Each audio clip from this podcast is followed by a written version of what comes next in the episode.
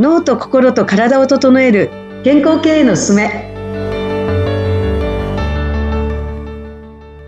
人と組織の整え師鏡照美です。よろしくお願いします。よろしくお願いします。アシスタントの田中智子です。この番組は脳と心と体を整え健康経営のあり方について経営コンサルタントの鏡照美さんとお伝えしていく番組です。鏡さん本日もよろしくお願いします。はいよろしくお願いします。よろしくお願いします。時間と脳の使い方について、かなり、はい、あの、痺れるアドバイス、痺 れるアドバイスを、前回、前々回といただいております。はい。はい。ちょっと、この 2, 2回を聞いて、私、あの、本当にこのままで自分がいいのかなとか、なんか、振り返今振り返らないといつやるんだっていうぐらいですね。そうですね。はい。あの、なんか、すごく自分のスケジュールを本当にすぐ立てたいと今思っています。うん、なんか、うん。ぜひ。はい。あの、書かないとダメだよっておっしゃってましたよね、鏡さん。そうですね。言語化しないとですね、頭の中で考えてることは、もうなんか、願、願望ぐらいで、うん。結局行動しないと変わらないじゃないですか。はい。要は世界を変えるって行動だから、うん。自分の世界を変えるためには、具体的に、まあ行動って何かっていうとスケジューリングですね、結局。うんうんうんうん、自分とのアポ取りっていうか。うん。ここまで落として初めて何かが変わってくると思うんですよね。うん。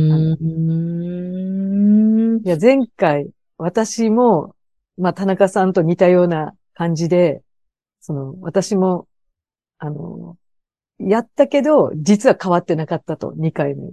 うんうんうん、っていう話を後半、まあ最後にしたんですけど、えっと、田中さんの左脳三次元11でしたけど、私は実は14なんですよね、はい、私も低いんですよ。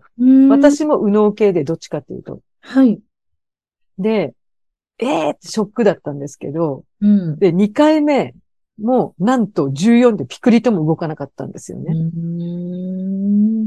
でも、まあ前回もちらっと後半言ったんですけど、あの、よくよく自分のスケジュール帳を見たら、もうビシーッと、結局、右脳三次元の時間。うん。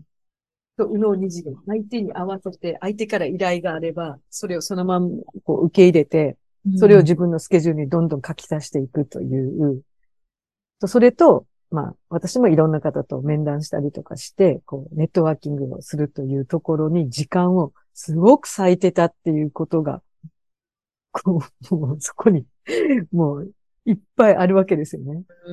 あ、ここだと思いまして、早速私は、あの、アポ取りもそういうこう、ツールがあるので、予約をするツールがあるじゃないですか。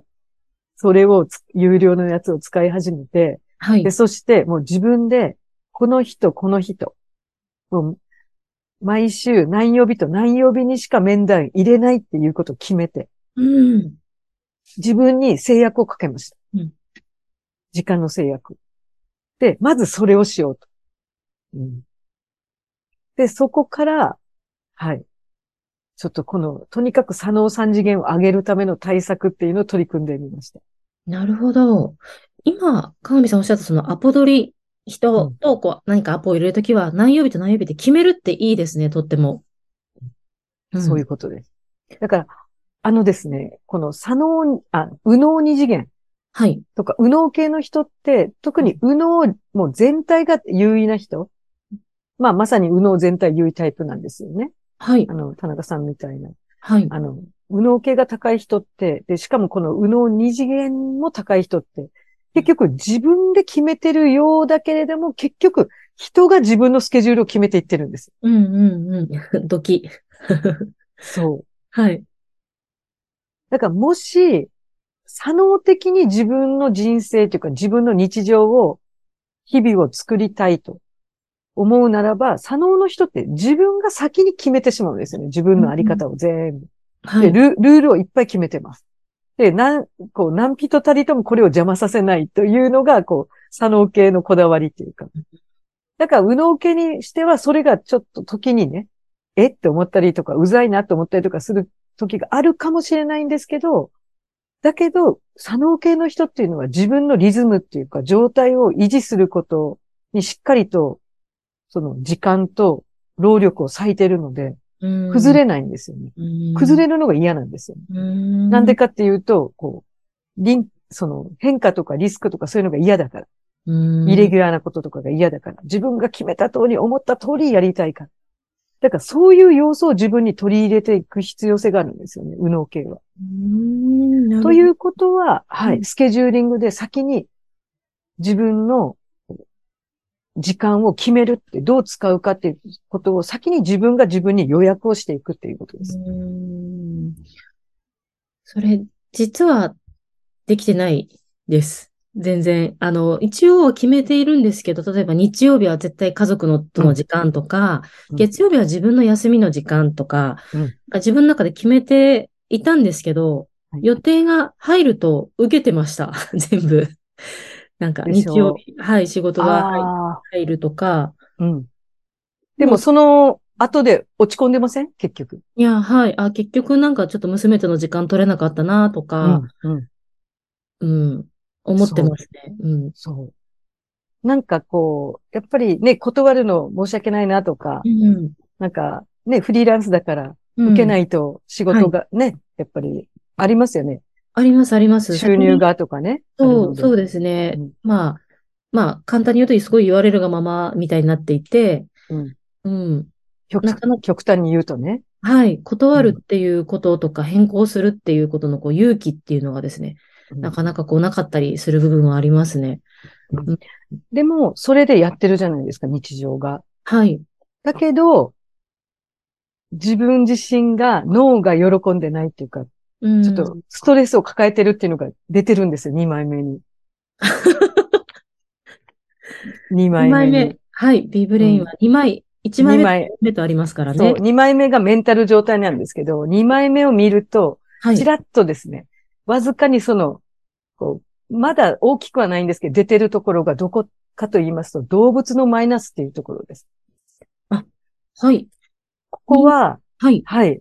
理想値が30以下なんですけど、ここが50と出てます、今。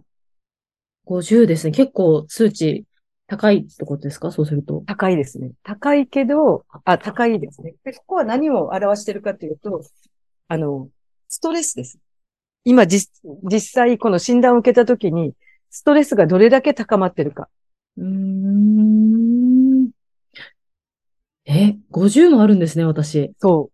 だから実はですね、右脳系の人って、結局ですね、あの、可能三次元ってこう、その時その時の状況に合わせてやりたいと思うこととかですね、想像豊かにこう、いろいろこう、直感的に動いてやってて、満足いってるはずなんですけど、右脳系もやっぱり人を大事にしたいから、やっぱ相手優先にして、こう動いてると。で、十分動いてらっしゃいます。もうね、二つ合わせて68%、100のうち68%使って、その通りに動いてらっしゃるんだけれども、なぜか動物のマイナスは50。ストレスが高まってるということです。ということは実際日常の中でもですね、まあ、うのけってよく忘れてる。もう一晩寝たらもう寝て忘れるみたいなところもあるんですけど、とか、あんまりこう自分の感情ですね。うん。を、あんまりこう重きを置かないというか、相手を優先にしてしまってて、こうみん、こう過ぎ去ってしまうっていうかな。自分の感情をそのままこう、しっかりと捉えて大事にせずにこう過ぎ去ってしまう日々を、流れてしまうところがあると思うんですけど、はい。でも実は脳としては、この扁桃体の部分なんですけど、ここにストレスがこう溜まると、ここが、まあ、炎症というか、が高まるんですけど、まあ、出てるということですね、実際に。うん、うん溜まってますね、ストレス。だから自分一人になった時、ふとした時ですよ。なんか本当に何かのきっかけで何かをやり、まあ、きっかけで何かをやらかしてしまって、自分が落ち込む時に、あった時に、そこでまた他の、まあ、こういうストレスが一気にそこにバッと集中してしまうっていうか、今回は A ということで、やらかしてしまって落ち込んでるんだけど、ついでに B のことも C のこともどーっとこう落ち込むときってなんか一気に来ません？なんかいろんなことも一気にこう落ち込んだりとかするじゃないですか。はい。自分を責めてしまうというか、自分ってダメだと思ってしまうとか、私って何なんだろうとかって思ったりとかするのも、A のことだけ考えればいいけど、B のことも C のことも D のことも一気に考えてしまって、私ってダメだとかってこう考えたりとか、なりません？なんか。なります、なります。いろいろ連鎖的に。きますよね。はい、はい、思い出し、思い出しちゃう。そう。でも、ちゃんとそれって事前にもう要素が出てるわけですよね、この。はい。この1枚目のところで、もう相手を優先す。だから、だから本当に自分がどうしたいのかっていうことをしっかり、左脳三次元で決めておいて、自分、そこをなんとか死守しないと、全部日常が相手優先の、相手が自分の時間を決めてしまう日常になってしまうんです、ね。で、右脳系だから、その決められてるっていうことあんまりこう、こう気にしないんですよね。うん。そう。が、本当に自分が喜ぶことって何かなっていうことをしっかりと自分でコミットする。捉えてコミットするっていうことをしていかないと多分、こう自分のストレスがどっから来るのかって。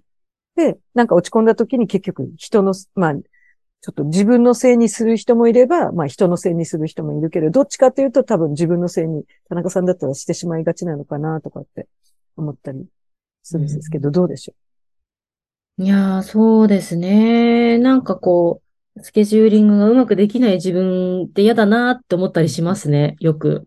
うん、うん。なんでこんなに忙しいんだっけ？とか、後で振り返ってみて。ですよね。で、バタバタしてしまって、うん、いやいや、もうちょっと私も耳が痛いところなんですけど、バタバタしまって、してしまって、自分が本当はこういろんなこと完璧にちゃんとやりたいとかって思うんだけれども、やれてない自分っていうのにこう落ち込むみたいなね。うん、でもそれは、どっから来てたかっていうと、この脳の使い方。こっからだったんですよね。うんまさかこんな状態になってると思わないじゃないですか。やっぱり相、ね、相手を立てるとか、はい、大事にするとか、っていうのはしなきゃいけないことって思ってるじゃないですか、自分で。うんうん、だけど、自分が喜んでないんですよね。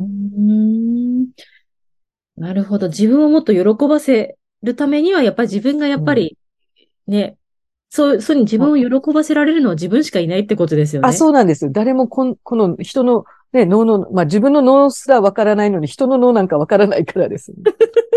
そうなんですよ。そしてね、またこの2枚目のところに、えっ、ー、と、動物のプラス、ここはやる気、モチベーション、依存度を表すとこなんですけど、はい、ここが、田中さんの場合、80と高いんですよ。はい。で、理想値が70から80なんですけど、もう本当にその80で高いんですよね。はい、高いからこそ、やる気があるから頑張らなきゃって、その、右脳を頑張らなきゃになってるんですよ。うんうんうんうん。うん。だから気づきにくい。より気づきにくい。うんうんうんうん、自分のことに。ちょっと、あの、いや、まだまだちょっとこの2枚目の話 聞かせていただきたいので、次回もまた2枚目のこのメンタル状態について、はい、鏡さんに教えていただきたいと思います。はい。鏡さん、今回もありがとうございました。はい、ありがとうございました。